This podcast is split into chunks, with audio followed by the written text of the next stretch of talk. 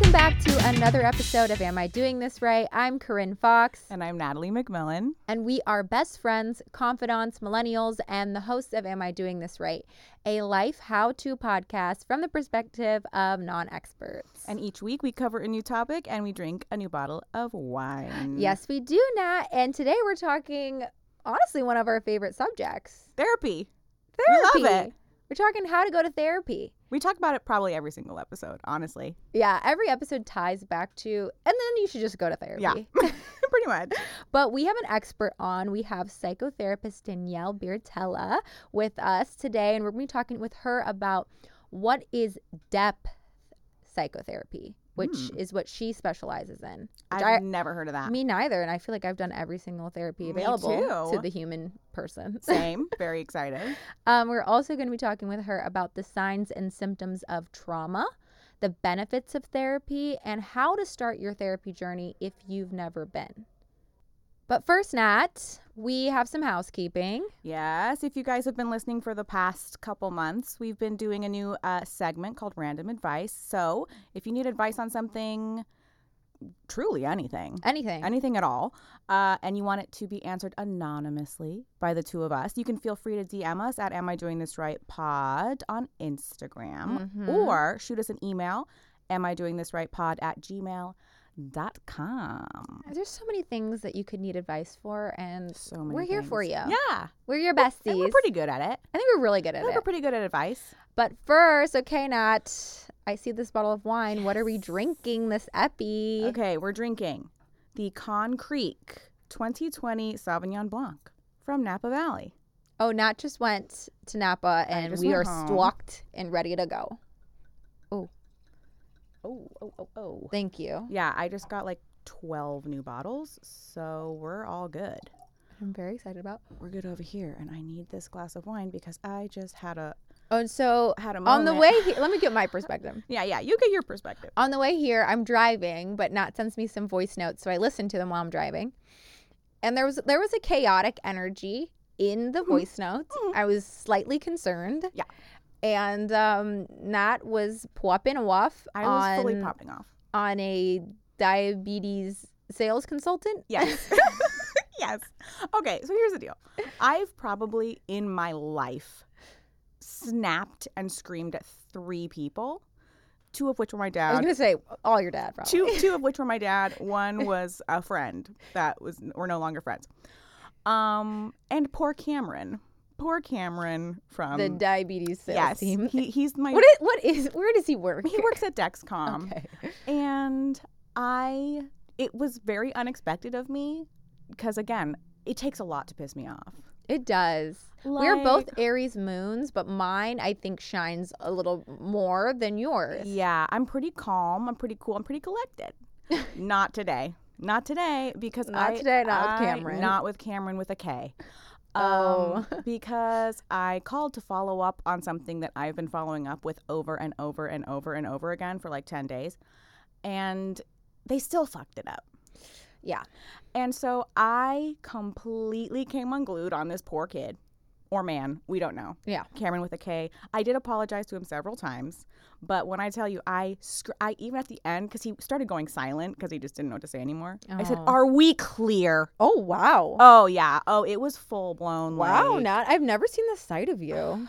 Well, you got you got my uh, you got my voice notes. No, I got your voice notes and I was I was scared. I was like, okay. This man was afraid of me. So then I did give him the out. I said, "If you're if you're scared of me now, you can email me instead of calling me back." You know they recorded your call and it's being used for training purposes. They should. You know how they always should. say it could be used. Your Yes. call is definitely Oh, being yeah. used. So if you get a customer like this, Yeah. did Cameron handle the situation well? Like once once he was called out. Um. No. Okay. Well, t- to be determined. Okay. Um. I'm not confident, Mm-hmm. but if he does call me back, I will. Because now I will have a couple glasses of wine, and then I will, I will apologize again. Okay. Once I'm calmer, I'll be like, you know what? It's tough because it directly relates to your life, I told him your that. I livelihood. said, this is the thing, Cameron. I said my life depends on these stupid fucking things. So I'm gonna need you. I mean, it was a full blown. Natalie, I've never seen this side. I know, and I'm never on a customer service, like never, ever, Yeah, ever. I've mhm. never snapped on a waiter, ne- never. Yeah. I'm a very nice, understanding, very patient person, You are. I can vouch for that. So this is very interesting. Well, but not today. Hey, good thing we're talking about therapy. I'm gonna have to book a session. I'm gonna have to book a session. good thing we. Uh, do you want to talk about why we we chose this topic? Yes. Well, we are both very big fans of Huge. therapy, huge fans, and it's one of the things that has bonded us very closely together. Honestly, I feel like we share therapy tips all the time. We are like, really hey, do. so my therapist said this. It's great. You could definitely use this. oh, there's a ton of things that your therapist has said that I'm like, wow, like like the betting the odds, like all that. Like, oh, I take all kinds of tips from her therapist. We we go back and forth, and it's definitely changed both of our lives. We both suffer from a big time anxiety, Debilitating. debilitating, and a little depression in there, and some some fun little other Little, you like little- to sprinkle some other little mental health conditions. flavors. Yeah. and so um, we know also that a lot of people get afraid or like freaked out to to start and to kind of open up that way and it's stigmatized as much as it's kind of popular right now to try to make it destigmatized it still really is so yeah, and there are a lot of people are just have never done it before, Yeah. and it could be a little intimidating. So I'm really Mhm. excited to talk to Danielle. me Um, if you guys don't know Danielle, she is a psychotherapist who specializes in depth in a depth approach to personal and creative growth, which I've I've never, Never heard of. I'm very excited to talk to her about.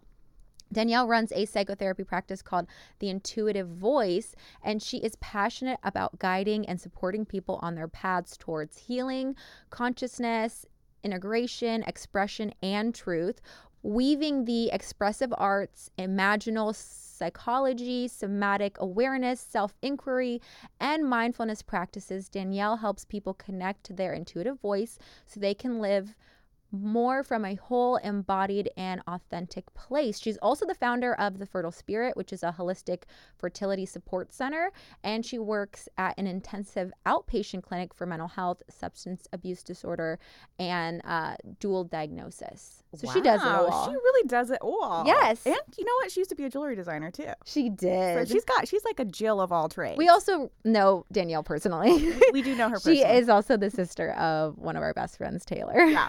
So, but hey, still an expert. She's still an expert. So let's bring on Danielle. Hello, Danielle. Meow. Hi, it's so good to see you guys. I know it's so good to see you. We actually Danielle and I just did an Instagram live together for her other uh, business venture, which is the Fertile Spirit, um, and Dr. Seckin from the Endometriosis Foundation of America, and it went so well. Yeah, it was so great. And I feel like I learned, you know, we work with a lot of people at the Fertile Spirit with, you know, different kinds of fertility challenges, including endometriosis, but talking with him, he's obviously such an expert. So it was really educational for me too, and so nice to be a part of it. Yeah, and and you're I mean you're an expert as well, and you were giving the holistic therapeutic perspective to um, what we were talking about. But for today, we're going to talk about you know therapy. You're a psychotherapist, um, and this is a how-to podcast, and we want to destigmatize therapy here. So we, I was curious if you could tell us about your journey to becoming a psychotherapist, and also your relationship with therapy when you were a kid? Was it normalized in your childhood, or was it something that you had to learn how to do? Yeah, yeah. So, huh, where to begin? Um, I let's see. I became a psychotherapist after contemplating it for many, many years. I'm also my background is as like an artist, creative person, and I had this story going that if I started practicing therapy, I wouldn't be an artist anymore, which I realized Mm. is like kind of the farthest thing from the truth, and that as the more and more kind of of this holistic psychological work you do, the more you become a whole version of yourself. yep. So if anything, I feel like more connected. Um, but I, I was really thinking about, you know, wanting to create stability and wanting to do something I really, really believed in, something that's both intuitive and intellectual and creative and like really helps other human beings. And, you know, we all have these like windy, rocky roads. And I certainly had my version of that. So it just felt like this really beautiful way to integrate so many things and then to hold space for other people. So kind of finally decided to do it and went to like a wonderful program that was just like very creative and um, yeah and i could talk more about that but but that was kind of what i did um, and then my experience with therapy let's see my parents got divorced when i was like five and a half and they sent me and my brother to a therapist or to individual therapists and i hated her. I hated my therapist. She would try to do like play therapy with me and i was like i know what you're trying to do. Like so i just had this like very negative experience because i think i was i just you know i didn't connect with her and i think i was angry at the time and i i think it's like the relationship in therapy is so important. Yeah Yeah. so yeah um and then and then when i was in my late late teens i went to a therapist and had like a, another like not great experience. And so that kind of turned me off for years. And it's like i didn't really really commit to like continued therapy until i was in my early 30s um but so i just yeah i want to say again for anyone like listening to to some extent to really listen to your gut if something feels like a fit but also maybe there's something for you to learn in the relationship so both things can be true But, yeah. yeah. I've had the same therapist since I was 14. Um, and so I really lucked out because I started therapy. I connected with the woman and I still use her or work with her today. But I do know that a lot of people will try one therapist, think, you know, not have a positive relation or experience with them, and then be like, okay, well, that I'm turned off to all therapy now, which I do encourage people. You know, there is trial and error and there is you know, a little bit of dating with a therapist to find, you know, the right, right fit for one. you. Yeah. Or like in another so for me, I've kind of jumped between therapists and not because of like the not connecting aspect, but sort of more like I don't know, sometimes I feel like I've outgrown Yeah, different phases. Yeah, or like I need a specialist in a certain area that can help me, you know. So I think that just kind of, you know, it's never like one person is perfect for everything. Um sure you know and and to just kind of shop around and not give up on it because it is so worth it yeah um, yeah but my question I, is yeah Oh. oh i was just gonna wonder i'm wondering what is in your opinion the biggest misconception about therapy Hmm. Well, I think that that's probably pretty dependent on like your the culture, the cultural background you're coming from, and like if there's a stigma around it. You know, I think they can kind of. I think, I guess what's coming to me right now is this idea that if you're going to therapy, something must be really wrong with you. Yeah. mm-hmm. And i think that sometimes that gets projected onto like let's say someone's thinking about going to therapy and in their family system maybe the parents are from another generation or another culture and there's this like whoa something must be really really wrong. So that's one thing that i think can happen you know? Um, and that by like committing to going or to exploring it you're somehow acknowledging that that there's that there's a problem Mhm. um, which which sometimes is part of it. Like it's like wow i'm really coming to terms with the fact that i need to address this. But i think what's so beautiful about therapy or certain orientations to therapy is that it's like it's really an invitation to be curious about what's going on right? Rather than like there's something wrong with me. It's like something doesn't feel right. I keep getting stuck or whatever. Like what what can I learn? Like, what's going on? And it becomes this kind of lifelong journey or exploration rather than like, you know, I'm flawed. Um, You're so right. It's like it's not just going in to fix something wrong with you, but it is like let me explore more of me that I'm not looking at. And I think that's why I've been in therapy for so long because you keep changing, and I'm like, well, I got to learn this new part of me. I got to explore this new part of me. yeah Uh, What, what I'm curious is that you actually specialize in something that I had never heard of, which is depth psychotherapy. yeah i've never heard of this i'm so curious And I'm yeah, I'm curious for and for us, and then also for listeners who might not know, what is depth psychotherapy? yeah. So, um, yeah. So, depth psychotherapy is, you know, we, we won't get too much into the history of like, you know, like the the field of psychology, but Yeah. like many people will think of like there was Freud and then there was Carl Jung who came he was kind of a contemporary to Freud and kind of came like right he was a little younger he was like right after Freud and basically he took a lot of these Freudian ideas and then kept evolving them and so kind of was he's like the he's known as the father of, of depth psychology d-e-p-t-h and um, it's really about being it's really about having like a reverence and like a curiosity again for the unconscious and for psyche and for how that kind of plays in our lives i would say it doesn't require that you necessarily believe in god so to speak Mm. but that there's this unknown that holds so much wisdom and can also feel like the dark part of life or parts of us, but that actually is just incredibly rich. And so it's like an orientation, not just to the therapy, but to being a person that like invites this. It's almost like putting on these like other lenses or glasses where like you start to see the world through, um, through this sense of something else, this sense of the unknown. And sometimes that can show up through dreams, or sometimes that can show up through uh, symbols and images. And so sometimes in the way that will work, um, I could give like a quick example. Yeah, I love, think I think that would be. I mean, this sounds so awesome. It sounds like something Natalie would I know. really I'm like, like. can I sign up with you? Yeah. so like um i was this is totally anonymous it's okay. So i was working with a, a client once a younger woman who was she had had a history and like make me emotional talking about it but she had had a history of being in like very abusive relationships.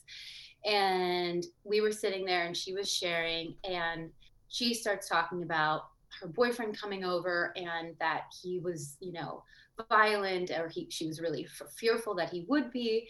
And she just didn't know kind of what to do and that she kept finding herself in this situation. And so we're sitting there and she's kind of recounting the story. And for some reason because i'm very open to kind of how images appear because psyche speaks in images. That's why dreams are like so image you know image based um, i was i had this image of like this beautiful princess in like a tall tower at the top of the tower and like this white tower with these like roses this like rose garden all around her and then like a moat around that. And i i didn't say anything to her. I was just kind of like i don't always think like this but it just mm. was this image that came up so strong and i was like oh you know because she would be protected there. And she's like within five minutes she's like talking talking about the story and she goes oh you know sometimes i just wish i had a drawbridge and i could just pull up the drawbridge and Wow. be wow. and it was like whoa it's like that you know we're both kind of like holding this thing. And it was like just in that moment of having that kind of visual there was this like way that she was able to see the whole situation so much more clearly for herself and how she wanted to create safety for herself. So that's like one example of how it can work it can work in different ways too. And I still do, let's say, cognitive behavioral therapy or family systems or like all these different ways of working too. But there's like almost like underlying, it's like there's you, there's me, and then there's this unconscious thing that's kind of happening that has this wisdom that can help guide us. So fascinating. Yeah, and it's a different way of, of processing. I mean, um, for people who don't know, CBT is like traditional like um, talk therapy where you just kind of talk through situations and you know rationalize things. But this is a different way of processing through, like you're saying, like the unsaid stuff. Yeah. And maybe she needed that perspective to see, oh, this is what I'm feeling, and this is a solution, and whatever that Mhm. drawbridge is, which is deleting his phone number, Yeah. whatever you know, whatever Yeah, that yeah. actually the application of what that drawbridge is. Yeah. Um, yeah, it's such a. It's funny because I feel like we naturally gravitate towards that, but I've never really known that was like a actual a practice. thing. Yeah, yeah. Yeah. And as you were speaking, I was thinking about how, like, I think our generation, especially, is really trying to like understand and work through trauma. Um, and so I'm wondering for for somebody who's listening that may not really know what trauma could entail, what are some some of the like signs and symptoms that um, you may have experienced a traumatic event or have gone through some sort of trauma big or small, yeah. you know? Yeah.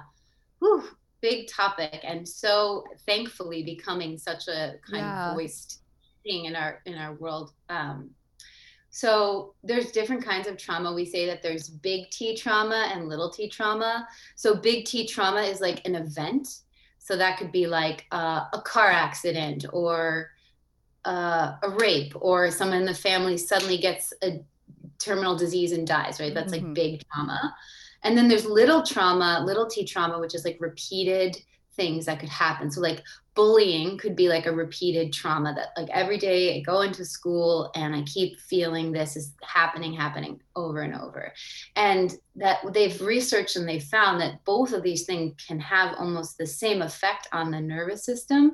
So what happens is whether it's a big T trauma or lots of little T traumas, um, the the the body and the nervous system gets dysregulated. Mm, yeah. So we kind of there's the state of uh, rest and digest, which is like parasympathetic nervous system state.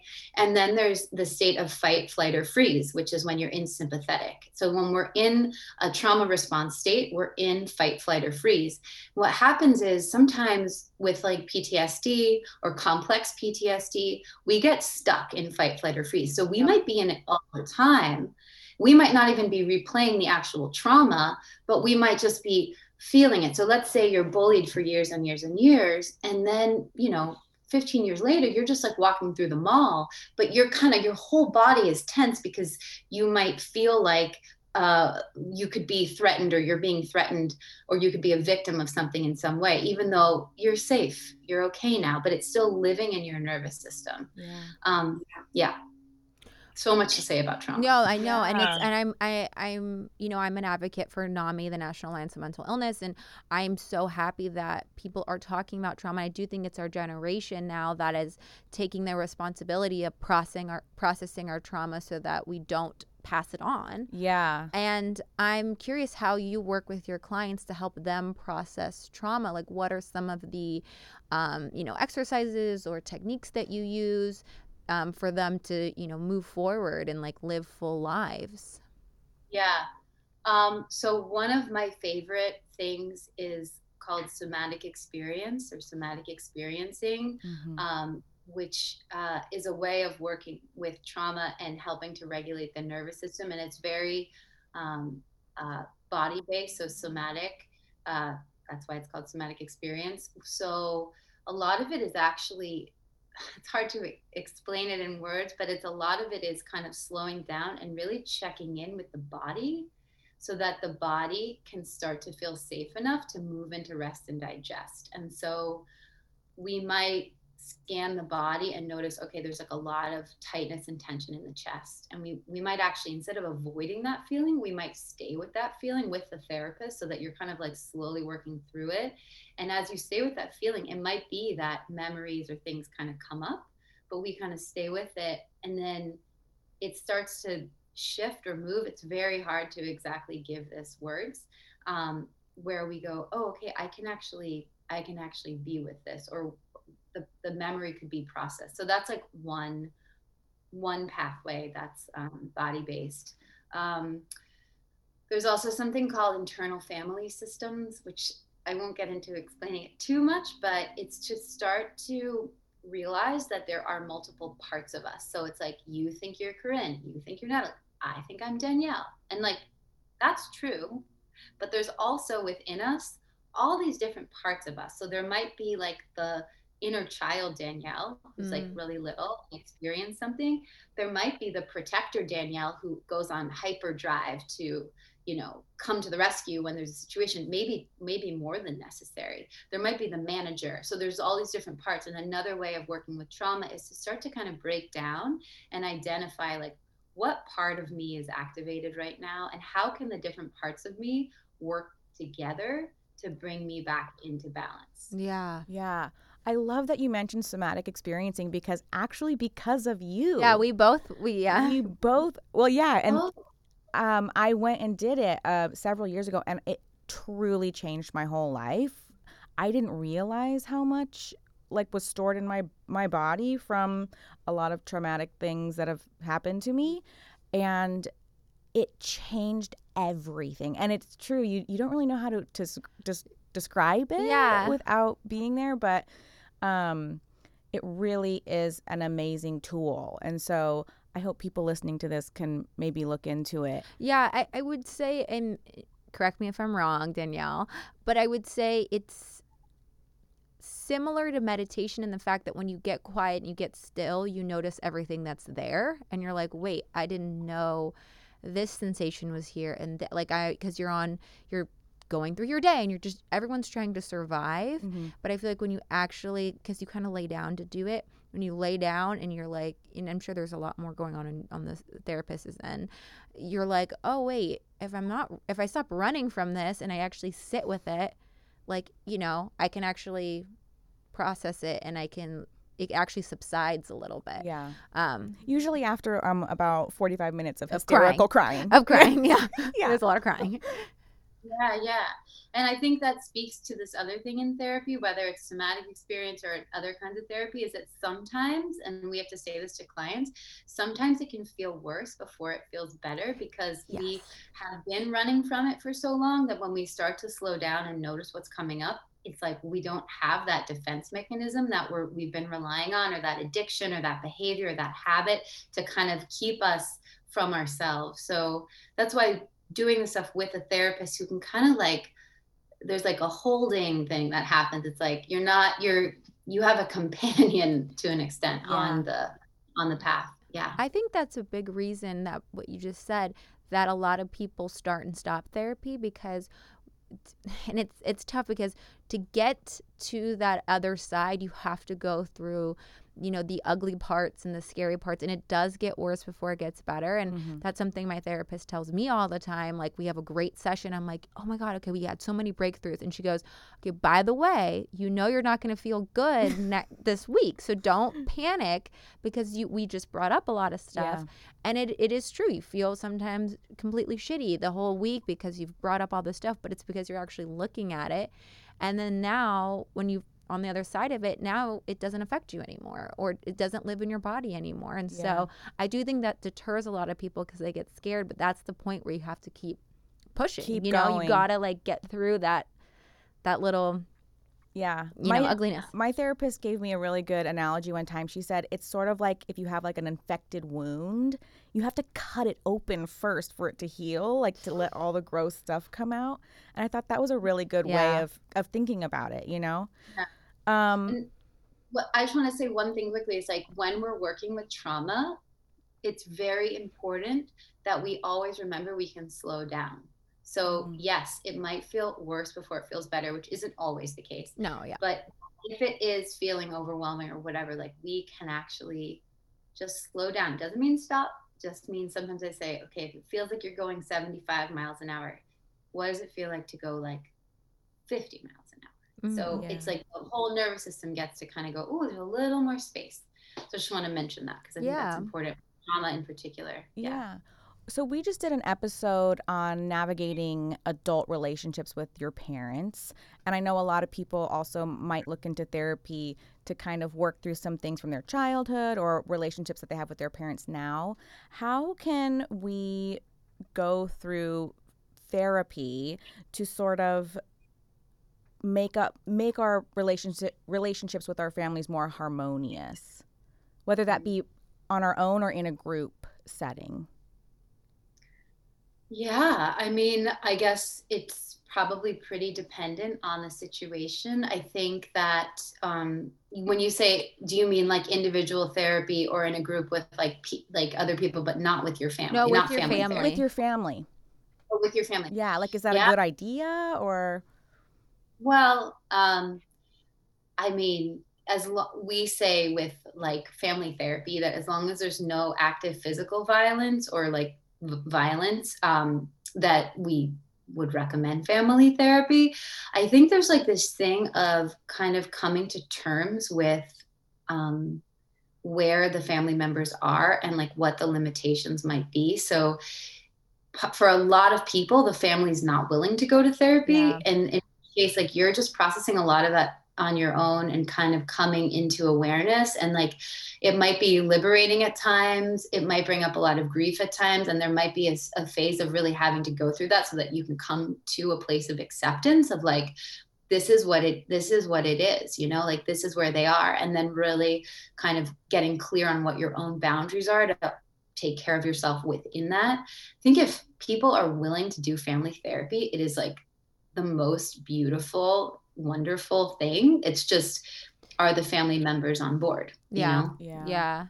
And it's like you can heal or at least get some tools on how to um, relate to your family members even if they don't come like you mm-hmm. can still gain so much and make that relationship more harmonious but yeah it is it is tough to get especially the older generations um you know they have they've experienced so much stigma about therapy that it's hard to, you know it's harder sometimes to get them to them in. Mm-hmm. But we do learn so much through family, through society. And I'm curious what beliefs you feel like as adults, or, you know, we go into therapy that we sometimes have to unlearn.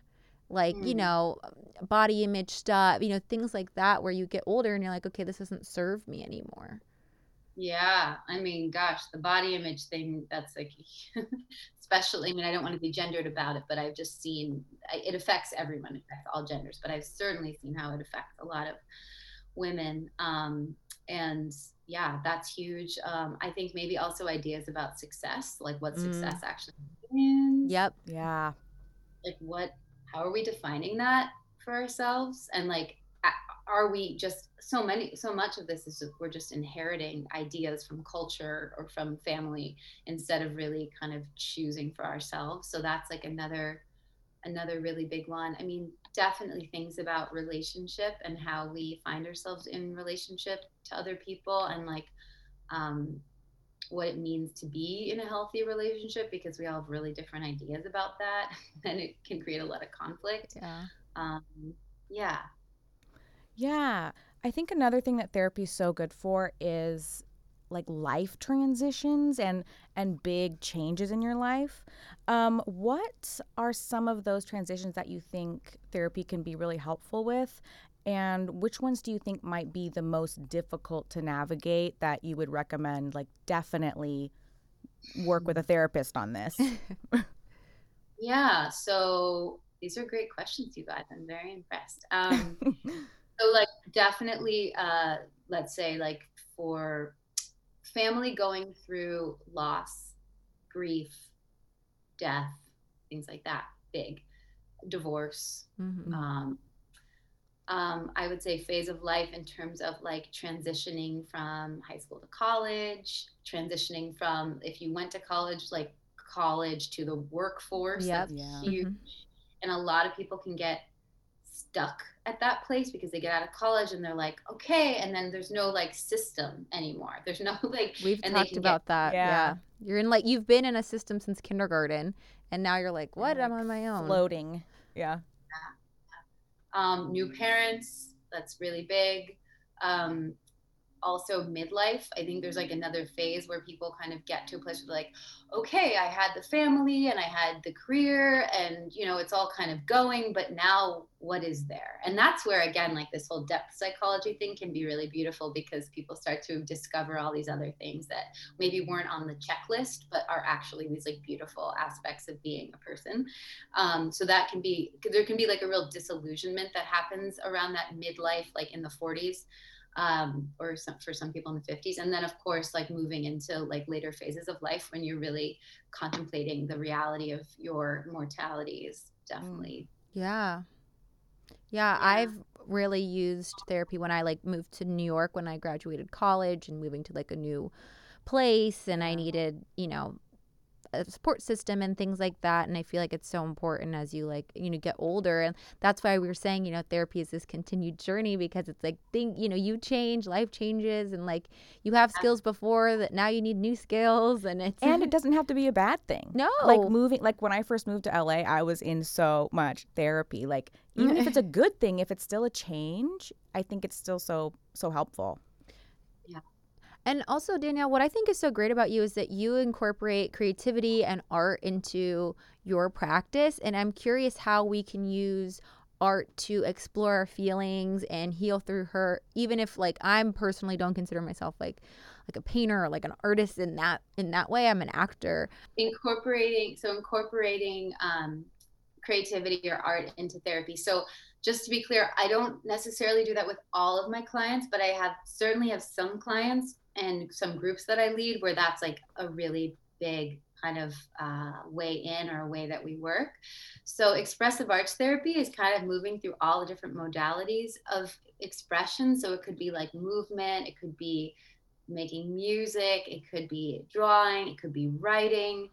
Um, and uh, again, like we come, well, one is like giving voice to the parts of us that might be unvoiced. And sometimes that can show up. Um, you know things can show up that you know through let's say a movement practice or a, I do this kind of pen to paper writing thing where we just put the pen down there's a writing prompt you don't pick the pen up you just keep it moving you keep it moving you keep it moving and you just see what comes up and people are like blown away by what emerges when they aren't they're they're like kind of critical mind isn't stopping them so um again you know it's partially the unconscious that's at play. And I, I wanted to mention that, like, I don't know the exact statistic. I don't know if we technically know it, but the conscious mind is only like five to 10% of our brains. It's like the unconscious is huge. Yeah. So it has this, this knowledge of things. And sometimes that can show up. So let's say someone's making a painting and I say,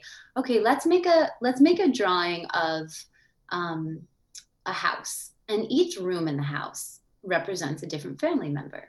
And just think about like what color you would make each room. And and maybe you use the the paintbrush in different with different textures to and are there any symbols? Or are there any objects that come up? And then so we then take the painting and we look at it and it's like whoa you know like my uh, brother's room is bright red and uh, you know and there's a whole piece there that we might not have otherwise brought to light but then we kind of see it through this lens of of whatever the creative expression is and it's like huh that's that's really resonant that's really relevant there's something in this that i need to explore yeah. i don't know if that's too abstract but that's kind of Wow, I just I, am like sitting here like. Were you thinking about your house look like? Yes, yeah, I'm like, oh my god, yeah. yeah. You mentioned yeah. um just now that you also do group therapy, which so that would be like without you know people you know i assume right or what kind of what is group therapy and, and how would it be beneficial for some some people yeah so group therapy is typically done uh, with people who aren't like friends outside of therapy um, it's usually like anywhere i mean it can vary but it's anywhere between let's say like four and eight people and you're meeting regularly weekly like you would with a reg you know with individual therapy and there's different kinds of group therapy. So sometimes there can be like a theme or a focus, like it's a group about grief or loss, or it's an art therapy group. Um, but often, like the kind of fundamental is like, what is it like to sit with a group of people and to really be present for their vulnerability, the, their truth, whatever's coming up, and then checking in with what does this bring up in me, good, bad, or ugly? And what is it like to notice what is mine, what is theirs, where wires are getting crossed, where I'm projecting stuff, where I'm taking things personally, and to actually express it in real time with other people and see. So we learn so much about ourselves in relationship, you know. There's so, you know, I think especially in this culture in this country it's very individual focused i mean that's just we that's what we are but you know we've evolved as human beings in community we we evolved as a species in tribes like in groups and so we also we come to understand ourselves in relation to other people and we also heal in community. That there's an immense potential for healing in group process and finding safety again where we may have lost it because we've been so isolated yeah. from others. So there's like a ton of there's a ton of potential in group therapy and i i love leading groups. I've led hundreds of groups even during covid in the last year and it's just been like incredible to see people finding parts of themselves with others as a witness to hold it Yeah. yeah. It's so I've tried so many different therapies and I've never done group and like Me the way you just described it I'm like I would love that and to hold space for other people too but then it was so curious cuz it's like you're not just listening to them you're also you're saying like how what is their what are they saying that is tr- like I'm reactionary towards like where is this you get to explore different parts of yourself that maybe you didn't think you were going in there to explore. Yeah. Totally. Yeah. You can. It's pretty cool. Yeah. So Danielle, um, this has been so awesome. Um, and I just wanted to to ask for you know for someone who's listening right now who's never been to therapy but they're interested in starting, um, how would you encourage them to start and where should they begin their search for a therapist? Obviously, you are one, and we're going to link to all of your, um, you know, how they can find you. But I think a lot of people get stuck there. They're like, I don't even know where, Where to go I or where do I start? Yeah. Yeah. Um, so I think, uh, you know, first, of course, if there are friends or family who you trust, um, you know, and you respect, you know, their opinion on these things, you could definitely, of course, start there. Um, if you're in school, asking a guidance counselor, um, seeing what resources they have, and like finding out what that network is, is great. Another option, um, you, again, this depends really on what people's like financial needs or constraints are, but you could always if you have health insurance, you can see who um, who's a therapist within your health insurance. And I will say that there, um, a lot of therapists, at least in California, don't take health insurance, um, which is unfortunate. Um, an unfortunate reality of the system. But um, another great resource for finding therapists is Psychology Today, which is a website psychologytoday.com you can like search your area by your zip code in any state and then you can also put in like maybe certain like a specialization or phase of life you're going through or kind of therapy that you're looking for and it will like filter therapists down and i really really recommend that like you get a list of like three to five and you have conversations with them and really check in with your gut like with your body like when you're talking to them to kind of see how you feel if it sparks something um, if it sparks curiosity, if it sparks a feeling of safety, if it sparks a potential, whatever, like just notice that and really trust your gut. Um, and it's really good to have these little, a lot of people will do like a free consult. So I, I recommend having a conversation with someone.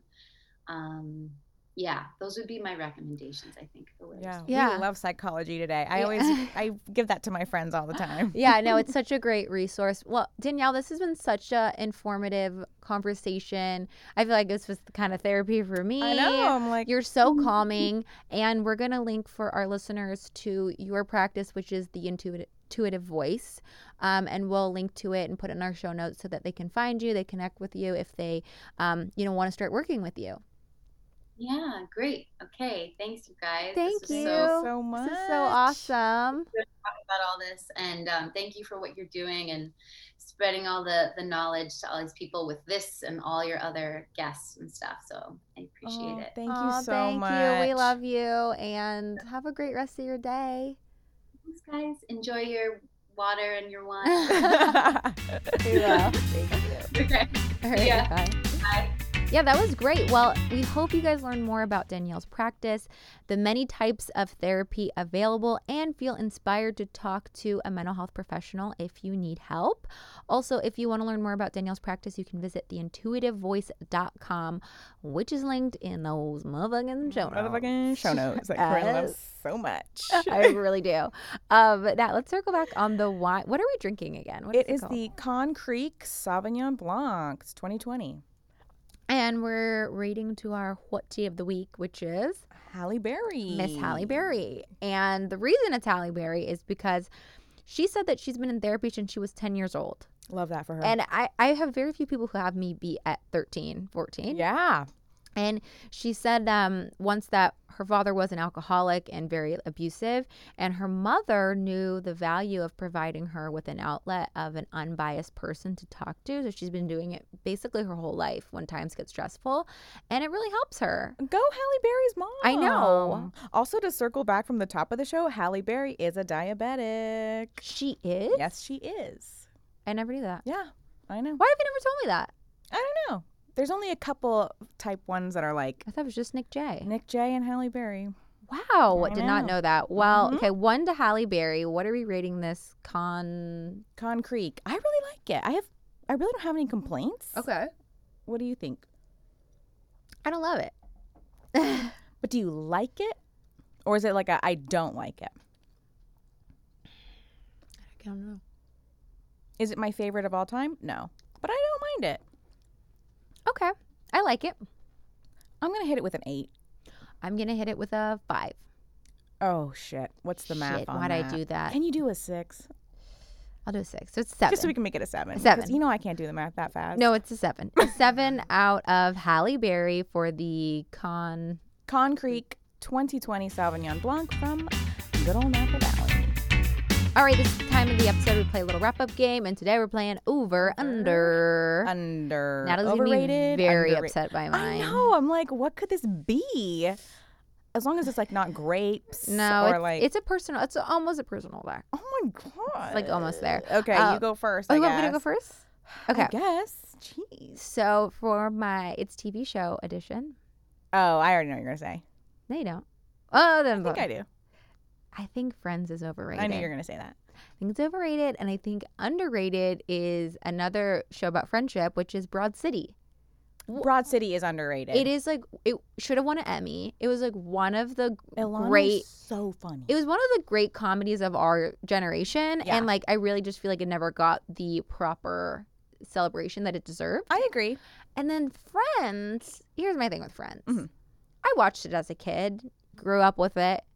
I think I watched the final episode and I cried. Oh, yeah. I don't know why people are talking about it now. Still, You know what? For me personally, and I don't know if this is for everyone, I doubt it. Um it's like my comfort show. So like, you know when you have anxiety and you just watch the same show over and over and over again because you know what's going to happen? mm-hmm. I think that's why I just keep I always just turn it on if I'm like anxious. so it's everyone's coping mechanism. I think it's my own coping mechanism and I laugh every every time. Like I know the jokes and I still laugh. really? Yeah. Maybe I should rewatch it. But per- my personal opinion is that it's overrated today. Like why it came out, it ended 20 years ago, Yes. 15 years ago, 10 years ago, something like I that. hey, I don't think that that's too crazy. Okay. I think people think that. okay. What's your Um, over under? My over under, so you know Halloween's coming up. Mm-hmm. So I'm gonna do Halloween candy. theme. Okay. Um, overrated pink starburst. What? I know. I I love a pink starburst, but I I feel like pink starburst has become like a culture. Like it's like a you're my pink starburst. Like it's like a personality thing, and I I don't understand that. Oh.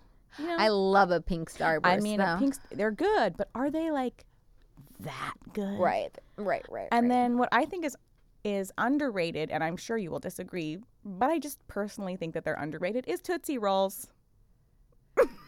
I think Tootsie Rolls, I'm just yeah. I'm not like Yeah. I'm just listen, they're not for everyone, okay? But I like a Tootsie because also you don't get a Tootsie Roll at any other point. Like when you're not gonna go buy a Tootsie Roll. Tootsie Roll.